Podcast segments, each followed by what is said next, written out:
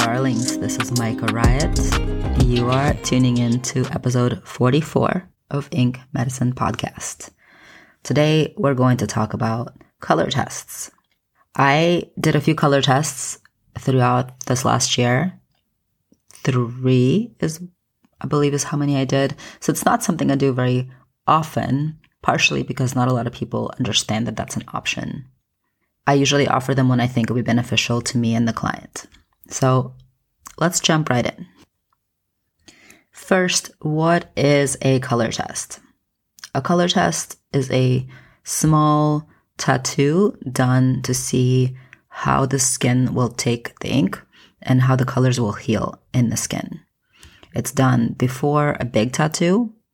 Usually, I suggest it when somebody wants a large tattoo um, full of different colors, maybe colors that their skin may or may not uh, work well with. So, skin that is melanated, different shades of melanated skin. Even when someone's very light skinned, but their skin is melanated, it's hard to know how exactly colors like yellows, pinks, lighter purples, colors that have white in them, that are more pastel, it's hard to know how they will heal in the skin because the skin Okay, so a little lesson on how tattoo ink works. It sits underneath the skin, so whatever uh, color skin you have is the filter for the for the ink. So it's the ink plus the filter of your skin. So people who are very very light skinned, people who are very much Caucasian, who have no green or yellow undertones, who have more of like if you look at them, maybe they look kind of pinkish, or maybe they look just very light, very pale, very white um, that skin is going to show the color the most true because it sits underneath your skin, right? So if your filter is basically translucent, there you go. But people who have more pigment in their skin, it's going to look a little different. So there are two reasons why a color test might be a good idea. One, as I already mentioned, somebody who is who's got other pigment in their skin, um, maybe they have yellow or green undertones, or um, they're quite dark, or they're even light skinned, but they still have um, color in their skin, right? Melan- melanin in their skin. And the other reason would be somebody who has a lot of skin issues like eczema, psoriasis, um, as we talked about in a couple episodes ago. It's a good idea to test the skin to see if the skin will react, right? So people who have um, any number of autoimmune disorders, that have to do with also pressure on their skin. Um, like they're more sensitive to pressure, which is something I've encountered a few times in my career, or pain. Maybe they have their pain receptors are extra activated. Um, so to test whether or not they can take the size of the tattoo, the amount of tattooing they actually want to do. So we do we do a little test, right? We do a little a little test. So it's a color test. Um, call it a color test but it also actually is just like a tattooing test. So it is a possibility. As of now, I don't charge for the color test. It's part of the the whole experience of getting tattooed, right? So because I'll be charging to get for the person to get the big tattoo, I figure this is something that they should do, and I don't want um, cost to be prohibitive of them doing the color test if it's going to be beneficial and give them information about how well their body can handle the whole process. I think it benefits both of us. So I don't usually, as of now, I have not charged for the color test. How do I do the color test?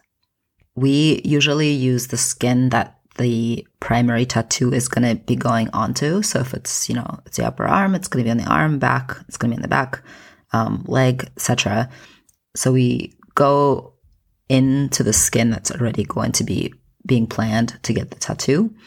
And it's usually a small, either like a little um, swatchy little flower, a little design, a tiny little mandala, like something small and cute. And sometimes it's just like freckles, little stars. So the last couple of tests I did were dots of color, and they are kind of a little constellation of different colors. Um, I want it to stand on its own. I want it to be cute on its own. I don't want it to be just stripes or something, you know, something that is going to look like a test. I want it to look like a little tattoo that could have been something the person got on purpose because I don't know what's going to happen, right? If they don't react well, um, or if they just change their mind after they get this little bit of tattooing done, I don't want them to feel like they um, they're now like a piece of paper with a swatch on it, right? Like I want them to feel like they got a cute little tattoo out of it. So we try to make it cute. It does need to be a little swatch, so a, a dot, a little circle, um, a little oval, something like that. Going to be a better bet than like a line, right? So if it's just line work, um, unless the person really just wants line work for their for the their primary tattoo that they are interested in getting, I will usually do a swatch. What do I look for once the person's healed? So the colors I choose to do the color test with are the colors the person wants in their tattoo.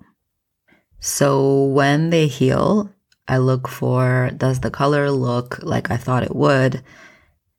Does it or did it disappear? Right. So if the person has melanin in their skin, oftentimes yellows, whites will just disappear out of their skin. So I want to see did it turn out?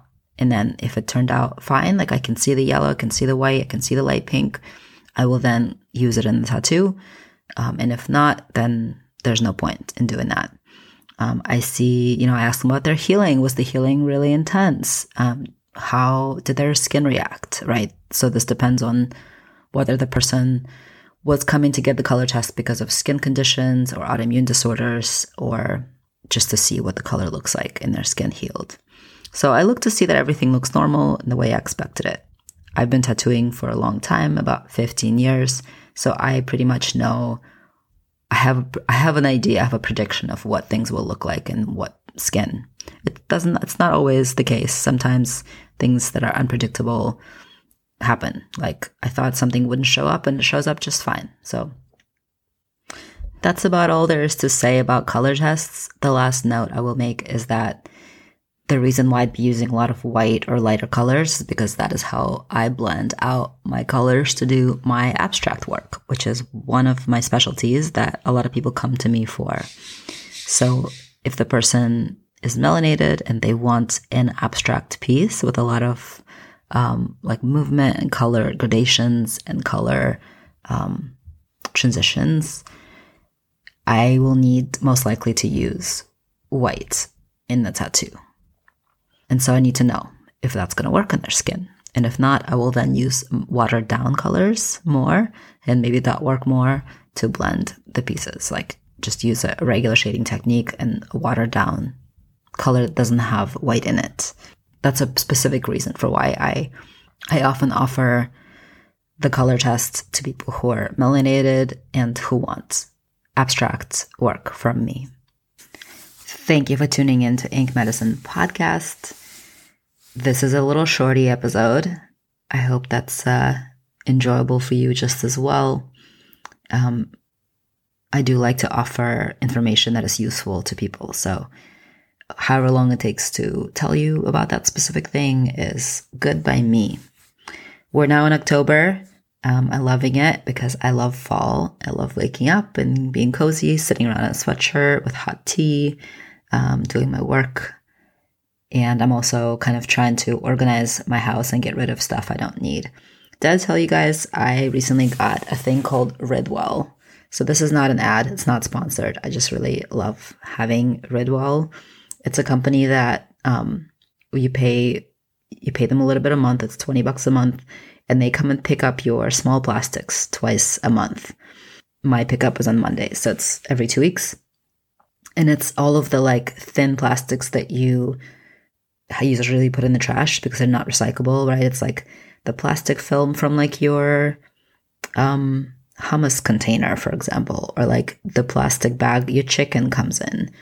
Um, or like when you buy meat, oftentimes it comes wrapped in plastic, like shrink wrapped in plastic. So all that stuff ends up in the landfill. And, you know, I don't need to talk to you about trash, except that I have trash anxiety.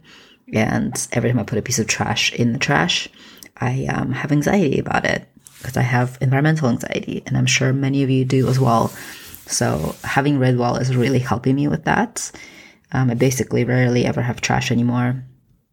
So you rinse your plastics and you dry them and then you put them in these bags and they come and pick them up and they also pick up um, threads so like old clothing like if you have underwear socks like things that nobody else will use that you don't want to just put in the trash like they recycle all that um, the plastics by the way they make they partner with a company that makes decking so i wanted to know what they do with the plastics and this is what i found out they make pieces for decking from the small plastics from your house.